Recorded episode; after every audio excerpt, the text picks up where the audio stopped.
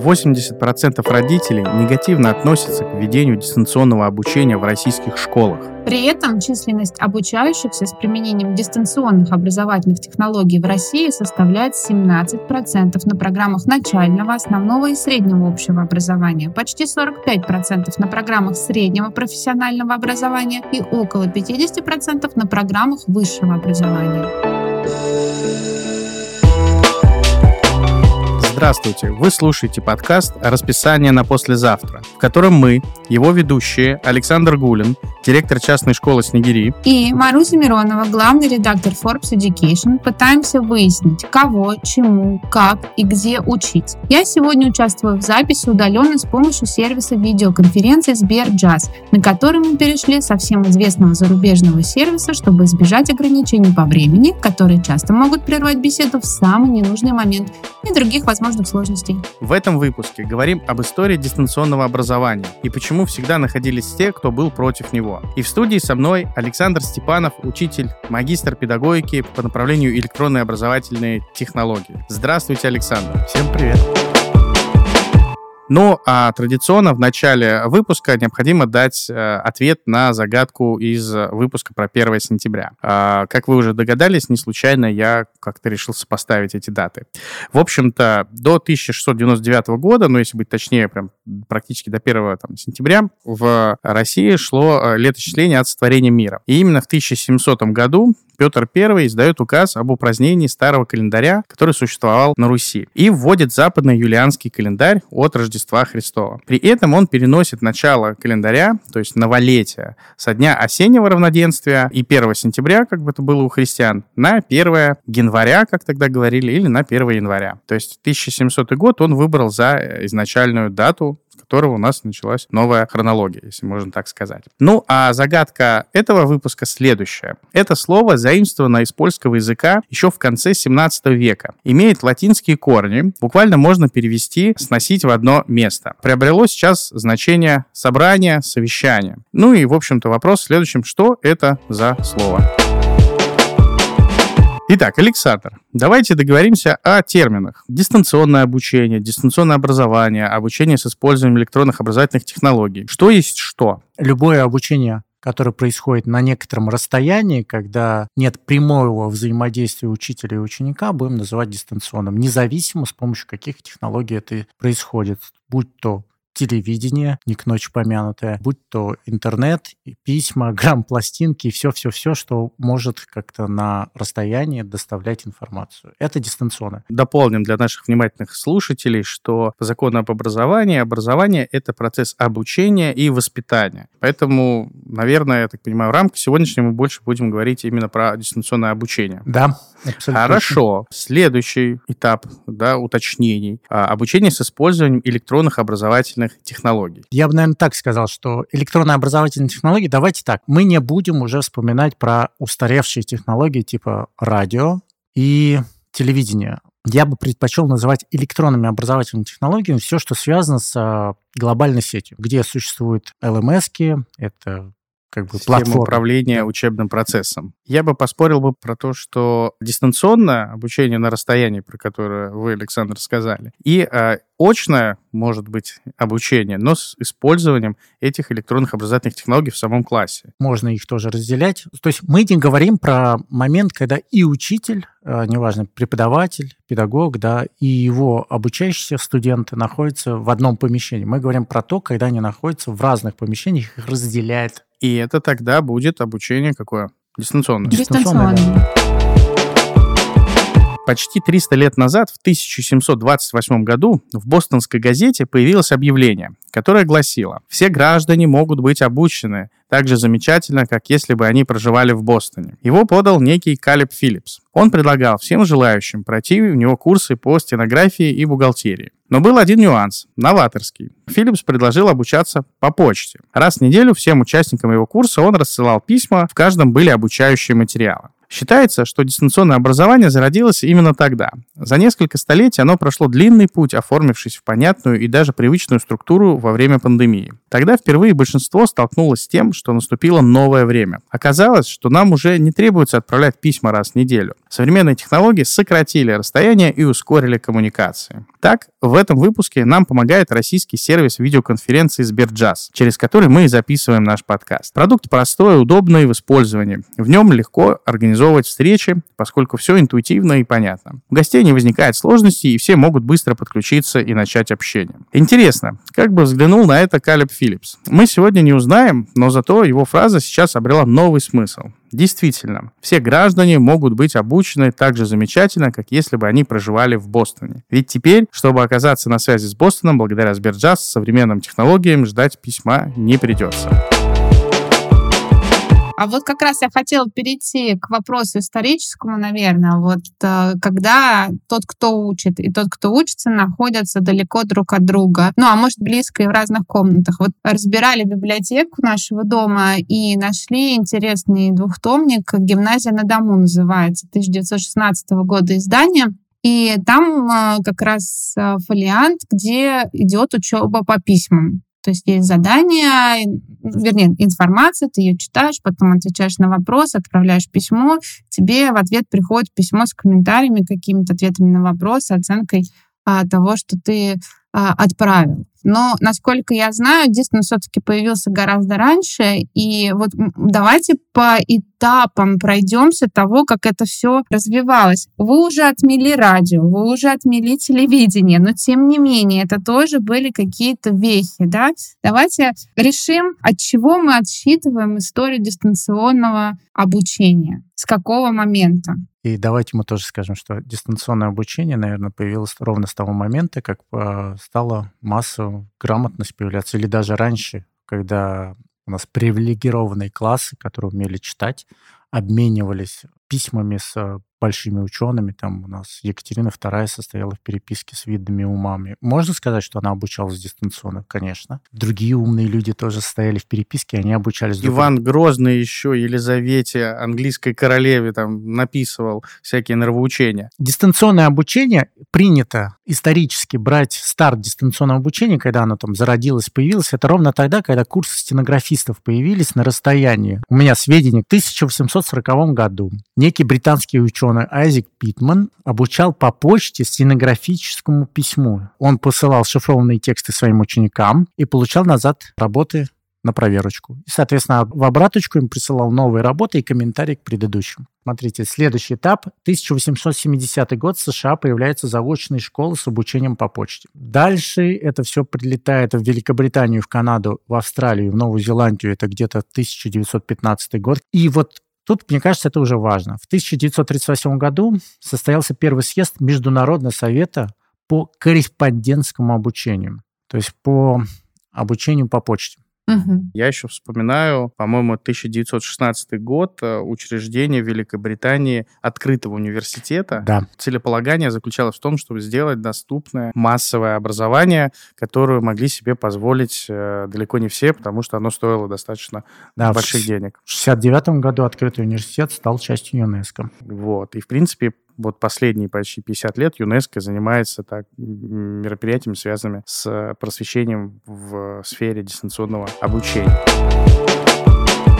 А дальше получается, что следующая веха дистанционного обучения это уже как раз радио, телевидение, а далее VHS-кассеты какие-то. Что там было интересного? Я вот, например, знаю, что в начале 50-х университет Хьюстона запустил первый в истории образовательный канал, и в прайм-тайм показывали лекции. И, в принципе, был успех. Многие собирались у экрана семьями и слушали все, что транслировалось в это время. Какие еще есть интересные моменты вот про этот период времени до интернета, назовем его так, в том понимании интернета, которое сейчас распространено. Как быть тогда с обратной связью как раз? То есть вот получается, когда они учились по письмам, а, ты даешь задание, да, а, человек отвечает в письме на это задание, ты ему потом пишешь в ответ, и вроде бы как какой-то есть фидбэк, да, какое-то общение. А трансляция по телевидению лекции, она не предоставляет предусматривает, насколько я понимаю, какой-то обратной связи. То есть, скорее всего, зрители писали письма на канал, но не факт, что всем им отвечали, и мы не знаем, там, какие вопросы кто задавал. Именно То так. есть вот от- ушла обратная связь, но появилось большее покрытие, да, с точки зрения аудитории. Смотрите, так получается, что научно-популярные телепередачи стали потоком как бы производством. У нас научфильм студии были в, в Советском Союзе. Они же тоже занимались тем же самым дистанционным фактически обучением населения, то есть просвещением. Но у нас мы в начале Советского Союза получили огромное количество людей, которые не обладали тем картина мира была такая достаточно узкая. На примере моего дедушки. У него было образование 8 классов, и оно считалось классным, потому что, ну, прям 8 классов он закончил среднюю школу. Он очень любил просвещаться. И вот эти научно-популярные фильмы, это шикарный способ был донести до моего дедушки новые научные открытия, э, исследования какие-то, то- точку зрения и так далее. То есть он всю жизнь обучался, то есть обучение через всю жизнь с помощью телевидения происходило. Обратной связи от него, конечно, не было. Вся обратная связь, которую мы получали, это вот дедушка нам пересказывал, и было видно, что ему интересно. А Я думаю, что в большинстве семей примерно так же происходило. Там люди собирались, смотрели там научно-популярные фильмы. Ну да, ну и под занавес, конечно, получается, что у нас есть 1989 год и университет Феникса, да, который первый запустил университетские онлайн-программы и бакалавриаты, и магистратуры. Вот, а потом в 90-х уже эта практика стала распространяться. Началась новая эра как раз дистанционного обучения. Слушайте, но на самом деле нужно здесь а, сказать, мне кажется, это важно, что в 70-х годах в Советском Союзе было 16 заочных вузов и 46 средних специальных училищ. Заочных, то есть дистанционных. Но они все равно не использовали такие технологии. И я очень сильно про этот Феникс в 89 году сомневаюсь, потому что интернет не был. То есть там работал э, сеть Фидонет и электронная почта. То есть они просто ускорили передачу, Передачу обратной данных, связи. да? И, И не более связи, того, да? да, Ага, да, то есть это ага. ничего сильно не изменило. А вот как раз появление, тоже, кстати, в этом плане австралийцы молодцы, э, система LMS Moodle, она Мгм. же тоже очень прост- простую несла задачу. Э, Австралийцы поняли, что обучать сельских детей, чтобы у них было качественное образование, невозможно создавать большое количество сеть сельских школ. Им проще было там году в 94-95 сделать вот эту первую LMS-платформу, подключить и дать каждому ребенку интернет, и они приезжали на некие такие сессии в Интенсивно, райцентры. Да, да, да. Да. Слушайте, оно Мгм. еще, раз мы уж погружаемся в это, давайте. а, еще очень важно, наверное, возникновение массовых открытых Онлайн-курсов. Но это немножко другая система, не такие, как сейчас, да, управление Мгм. обучением. Немножко по-другому было, они больше были похожи, наверное, на форумы, я бы так сказал, если кто-то помнит, что это такое. Да, помним, конечно. Да, и вот это вот как бы веха, наверное, пер... очень важная к электронным образовательным технологиям современным. Вот тогда стало интернет прям вошел в образование очень сильно. Вики технологии, конечно, тоже оказали огромное влияние на онлайн-обучение, потому что теперь обучать может каждый. И, ну, если ты обладаешь какими-то уникальными знаниями, Ты даже можешь запустить Мгм. свой марафон, если ты не обладаешь никакими знаниями. это, к сожалению, да. Да, и любопытная история у дистанционного обучения. Кстати, меня, когда готовилась к выпуску, тоже зацепил еще факт а, того, что вот в 1999 году, то есть прямо в конце прошлого столетия, университет Джонса получил официальную аккредитацию в США. Он специализировался на онлайн-образовании. И вот был настоящий скандал, потому что академическое сообщество не хотело считать его полноценным университетом. То есть вот им казалось, что все-таки вот это все баловство, и учить таким образом нельзя. Но если мы будем рассматривать образование как экономический процесс, да, то есть производство, распределение, обмен и потребление. И появление вот таких вот организаций, которые убирают этот мостик, да, по сути, очный кампус вуза, дорогой, построенный с общежитиями, сообществом своим, там, Лигой Плюща и так далее. Это, ну, элемент монополии на распределение. То есть пока у тебя не будет определенного уровня дохода, ты не сможешь там находиться. И вот эти вот ребята, создав такой онлайн анархистский практически кружок, да, сказали, да не нужно нам никакого кампуса у вас там дорогих, вот, вот вам, пожалуйста, платформа, нужен доступ к интернету, и получаете те же самые знания. Ну, конечно, это примерно как, я не знаю, там какой-нибудь no-name э, производитель начнет нещадно копировать э, интеллектуальную собственность там какой-нибудь технологической компании и еще под это подводить э, Ивана Ильича или кого-то еще еще. До пандемии многие преподаватели из школ и вузов э, вообще не задумывались про то, что какие-то вещи можно делать онлайн. Время принудительной дистанционки, ну, когда выбора уже не было, да, было достаточно много негатива, а было сложно адаптироваться к новой реальности, и не все нашли очевидные плюсы. А и вот даже, например, доклад Всемирного банка говорит о том, что дети, которые учились на дистанционке, будут в год меньше на там, 4,5 тысячи долларов э, получать заработную плату. И сейчас э, многие проблемы, с, э, особенно с начальным образованием в Америке, списывают как раз на вот этот этап. Так вот, Александр, как же вы думаете, что должно произойти, чтобы у преподавателя ушел вот этот барьер, и они научились пользоваться инструментами онлайн и э, развивать их в своем преподавании? Слушайте, давайте самого простого. То есть не получилось почему? Потому что никто не был готов. Ни, ни преподаватели, ни, ни учащиеся. Хотя, наверное, учащиеся были готовы больше к дистанту, вполне себе они нормально его переживали, большая часть. Но больше всего не были готовы преподаватели. Они не думали об этом, что им придется пользоваться какими-то там инструментами. Поэтому это и вызвало такую негативную реакцию общества, что дистанционное обучение плохое. И сами преподаватели, наверное, не дали то качество, которое могли бы дать, потому что они не умели пользоваться инструментом. Ну, давай так. Ты тогда был учителем, в том числе информатики. Вот расскажи, как на тебя обрушилась эта дистанционка. Ну, мне это повезло, на самом деле. Я как раз э, в 2019 году закончил магистратуру по электронным образовательным технологиям. И я считаю, что я-то был готов. Как раз в 2019 году я защитил диссертацию на тему электронных образовательных технологий. И я был уверен на тот момент, что я прям точно знаю, как устроить дистант. Ну, хорошо. Вот 19 год. Вот ты пошел за школьниками. В каких средах ты работал? Я точно не использовал Zoom, потому что он мне не нравился, и у него были ограничения, и нужно было какие-то специальные усилия э, прилагать для того, чтобы а, пользоваться им. Но я активно пользовался Google Meet на тот момент. Он был стабильный, и я им умел пользоваться. Но мне пришлось переобуться Discord. в Discord, потому что, первое, он не падал, а, он стабильно достаточно работал. Во-вторых, у всех детей был Discord. Для наших э, внимательных слушателей поясню, что Discord — это приложение, в котором обмениваются онлайн-игроки информацией. Да, он с самого начала был рассчитан на большие потоки информации, там видеостриминги были э, уже готовы, и дети активно им пользовались. Пару часов я позависал, потом кинул детям а, свой никнейм, мы создали классы и начали работать. Ну, то есть можно ли сказать, что часть э, технологий, которые используются в образовании, приходит из игровой индустрии? А, Я думаю, что часть технологий, которые используются везде, приходит из игровой индустрии, не только в образовании. То есть образование этим пользовалось. Некоторая часть образования, которое всегда интересовалось технологическими новинками, они пользовались видеоконференциями, онлайн-опросами, интерактивными заданиями, которые можно было использовать на расстоянии. Просто платформа, на самом деле, не имеет значения.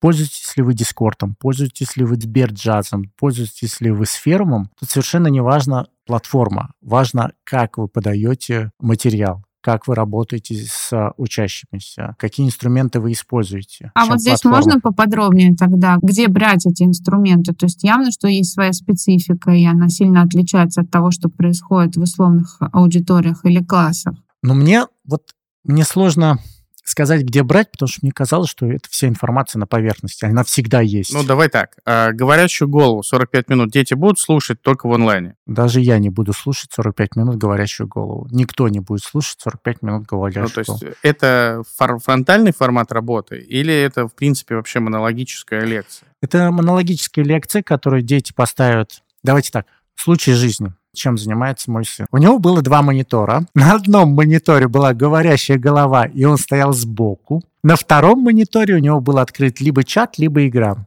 То есть он одновременно как бы выполнял две работы. И я уверен, что говорящую голову в этот момент он воспринимал примерно никак. Ну хорошо, то есть если дети приходили в школу и вынуждены были делать вид а, ну, хотя бы, делать вид хотя бы, да, что они слушают, то здесь онлайн таких преференций не дает. Если мы говорим не про лекционный, да, монологический формат, если мы говорим, например, про фронтальную работу, работает она в онлайне или не очень? Ну, недолго. Ну, недолго, потому что надо там вместо поднятой руки каждого спросить. Да, поэтому здесь лучше использовать какие-то инструменты онлайн-опросов, которые там ссылочку кинул в чатик, они все перешли, там от, поотвечали на твои вопросы. Так у тебя сразу аналитика есть. Кто как ответил и где какие там недочеты.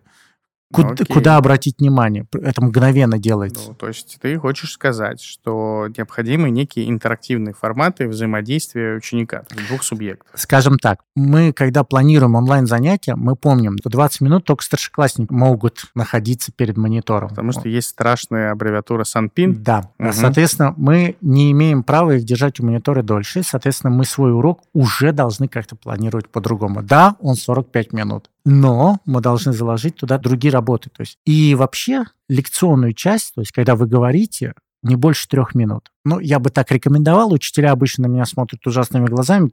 Ненормально, три минуты, мы 45 минут говорим. Но на самом деле нужно посмотреть на свой урок и понять, сколько минут у вас занимает объяснение нового материала. Хорошо, если 10. Все остальное это какие-то части урока, которые направлены на закрепление материала, на повторение материала, организационные вопросы. Все их можно автоматизировать. То есть мы с вами берем 10-минутную наше говорение, которое мы хотим объяснять, разбиваем на дискреты, то есть на маленькие кусочки, и начинаем их чередовать. Что-то объяснили, подготовили упражнение, закрепили. Причем упражнения можно и в тетрадке, если вы хотите, чтобы дети сменили вид деятельности. А можно и, наверное, в интернете, чтобы они на что-то ответили на вопрос, чтобы вы аналитику сразу увидели. А есть специальные инструменты, которые позволяют по фотографии тетрадки анализировать, что они там сделали. А тем, тем более у нас сейчас есть всякие виртуальные помощники в виде гигачата и тому подобное. Мы можем ему скормить, он нам расскажет. И вот мы чередуем эти виды деятельности, и тогда ему и отвлечься некогда будет, и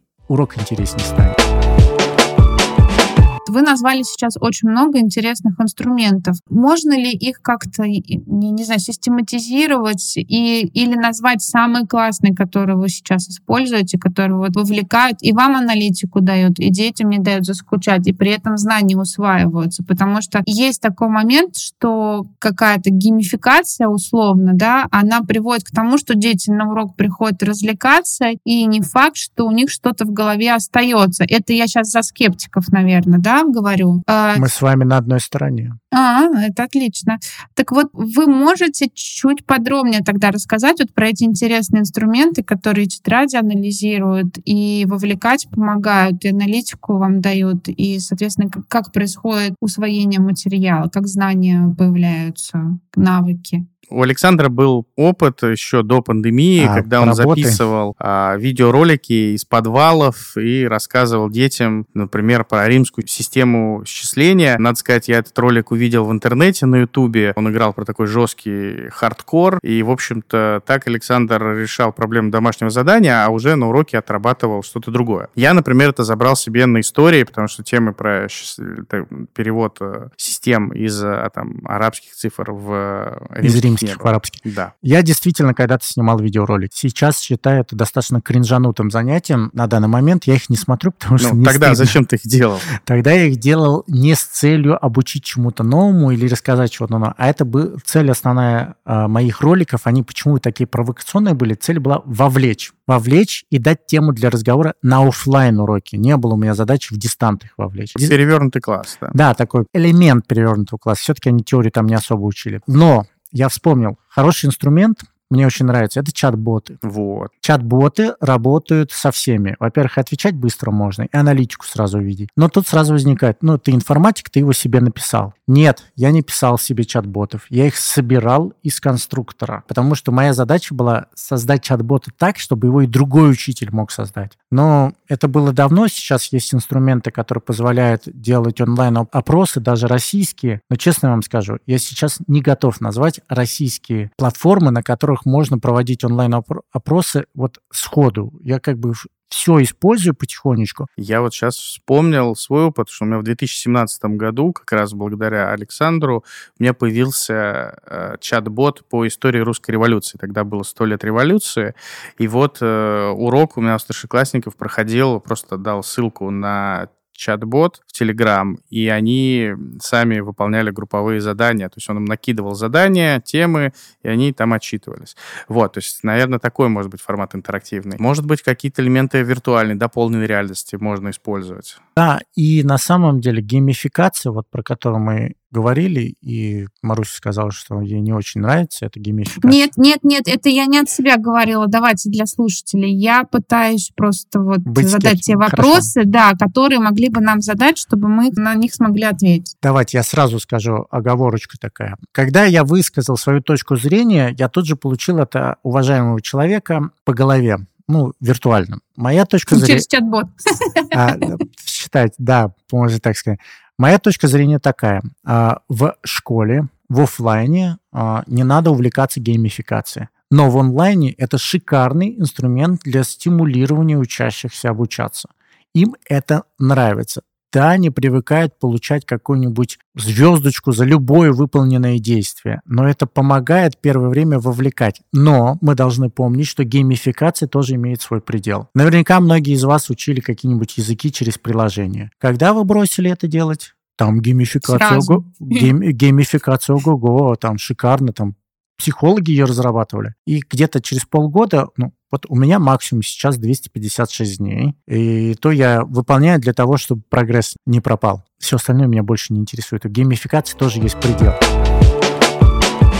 Александр, у тебя есть грант мэра за вклад в развитие Московскую электронную школу. Что ты можешь сказать про эту систему? Слушайте, в Москве она пережила много итераций, и она там начала работать. Ну, то есть э, идея единой точки входа, сбора, она хороша. Но ты несколько раз говорил про аналитику, а вот э, какие цифровые следы ты собираешь используешь при обучении? Я когда с детьми работаю, мы каждый урок что-то новое изучаем, и я им даю небольшие задания. А мне важно посмотреть, как они выполняют эти задания в течение обучения, и потом на итоговом тестировании, назовем его тестированием, пусть будет так, на итоговом тестировании я смотрю, где они чаще допускают ошибки. И планирую свои уроки, я смотрю на аналитику и усиливаю этот момент. А тратится ли больше у учителя времени на подготовку такого урока? Однозначно, да. Такой урок сложнее в подготовке, особенно если он гибридный. Но мы говорим про дистант здесь, поэтому однозначно, да, больше времени тратится на подготовку, потому что нужно найти инструменты. Но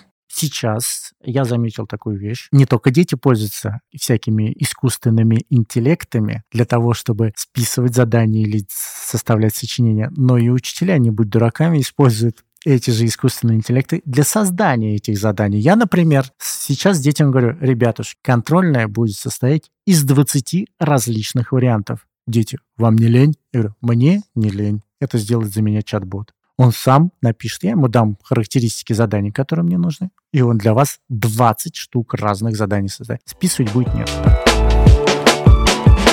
Ты также занимаешься учением учителей. У тебя mm-hmm. есть онлайн-курс для учителей сейчас. Вот скажи, с какими этапами отрицания сталкиваешься в ежедневной работе, когда начинаешь рассказывать о перспективах этих технологий среди коллег? Учителя у нас достаточно консервативны в своих взглядах. Если они научились пользоваться какими-то инструментами, их в сложно... своих педагогических взглядах ну, они да, да, да, да, да. Их сложно уговорить попробовать что-то новое. То есть преодолеть вот это вот, смотрите, у меня есть новый инструмент, он классный. Они говорят, а нам зачем? У нас вот есть такой, такой же функционал, но да, чуть постар... постарше, чуть э, посложнее его анализирует работу с ним. Но у нас вот он есть, он работает, зачем нам что-то новое?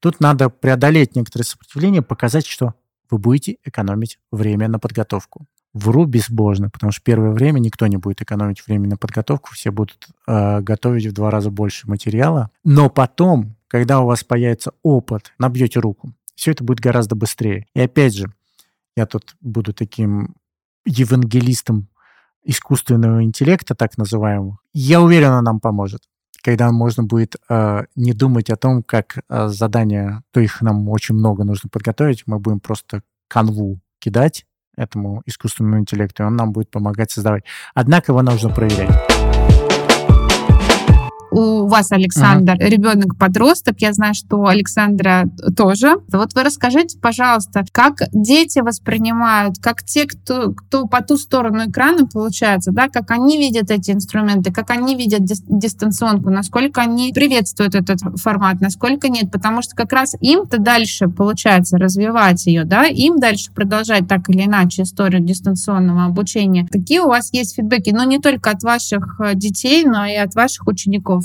Тут интересно получается, потому что научный интерес у меня всегда в этой области лежит. Я всегда говорю с детьми, разговариваю об этом. И я хочу сказать так, что если мы научимся по-другому эти дистанционные уроки предлагать, то есть не тащить свои офлайновые практики в онлайн, в дистант, дети к этому будут более предрасположены. Просто то, что сейчас, ну не сейчас, а было во время пандемии, это вызывает исключительно, по большей части вызывает отторжение. Учителя стараются, и они вообще совершенно не виноваты в том, что у них не получается. Они не обучены этому. У них не было опыта проведения онлайн-занятий, у них не было опыта онлайн-опросов. То есть они не умели просто это делать. Правильно я вас слышу, что дети, не получая хорошего примера, да, соответственно, относятся не очень хорошо к дистанционке, потому что, в принципе, видят, что есть какие-то пробелы, и это чувствуют, понимают, ну, и им комфортнее в офлайне.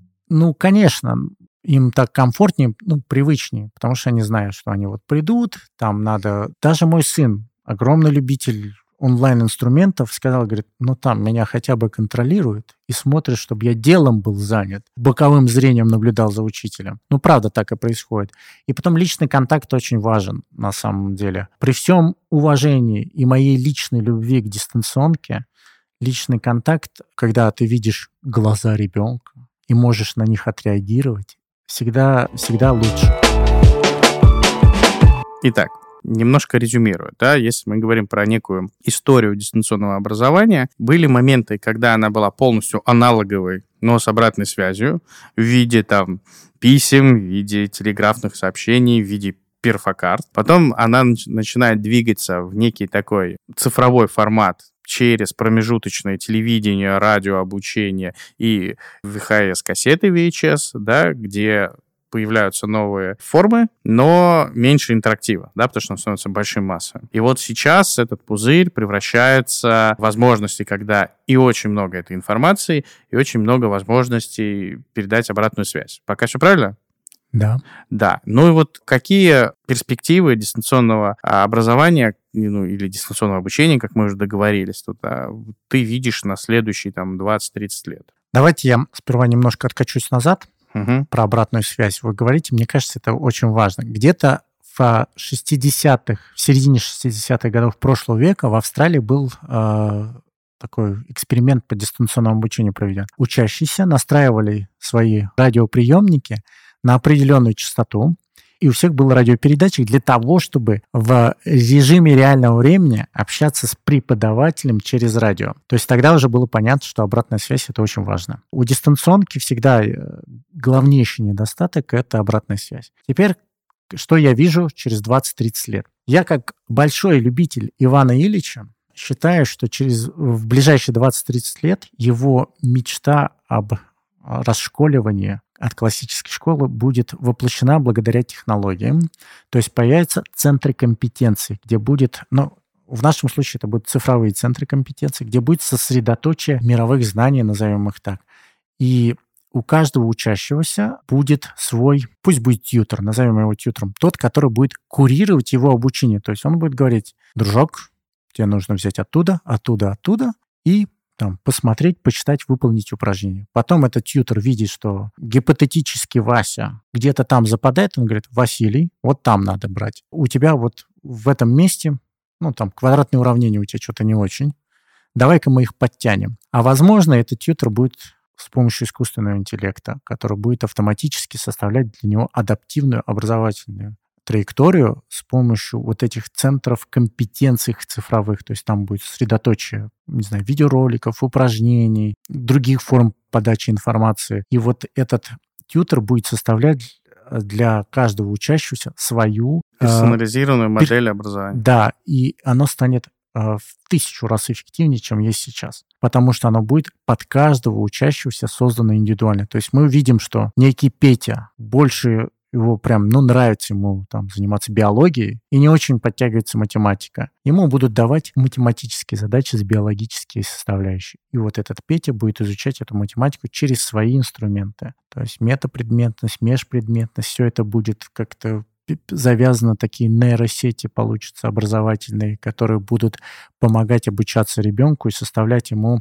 образовательный маршрут, и на выходе мы будем получать качественное обучение с помощью дистанционных технологий. Не только благодаря им, ну, у нас, я думаю, что офлайн никуда не денется, он так и останется, но добавок к этому мы получим там, серьезную, сильную нейро, давайте так назовем, а, образовательную нейросеть. Круто, если она будет глобальной, мировая. И в конце выпуска хочется зачитать начало 46-го письма из писем о добром и прекрасном Дмитрия Сергеевича Лихачева. Хотя, наверное, будет звучать неожиданно, но мне кажется, что очень в тему. Вот и последнее письмо. Писем могло быть и больше, но пора подвести итоги. Мне жаль прекращать писать. Читатель заметил, как постепенно усложнялись темы писем. Мы шли с читателем, поднимаясь по лестнице. Иначе и быть не могло. Зачем тогда и писать, если оставаться на том же уровне, не восходя постепенно по ступеням опыта? Опыта нравственного и эстетического. Жизнь требует усложнений. И действительно, наш сегодняшний выпуск о том, что жизнь требует усложнений, мы развиваемся, адаптируемся, и с этим надо, наверное, смириться и жить, и пытаться соответствовать требованиям времени и не сопротивляться. развиваться.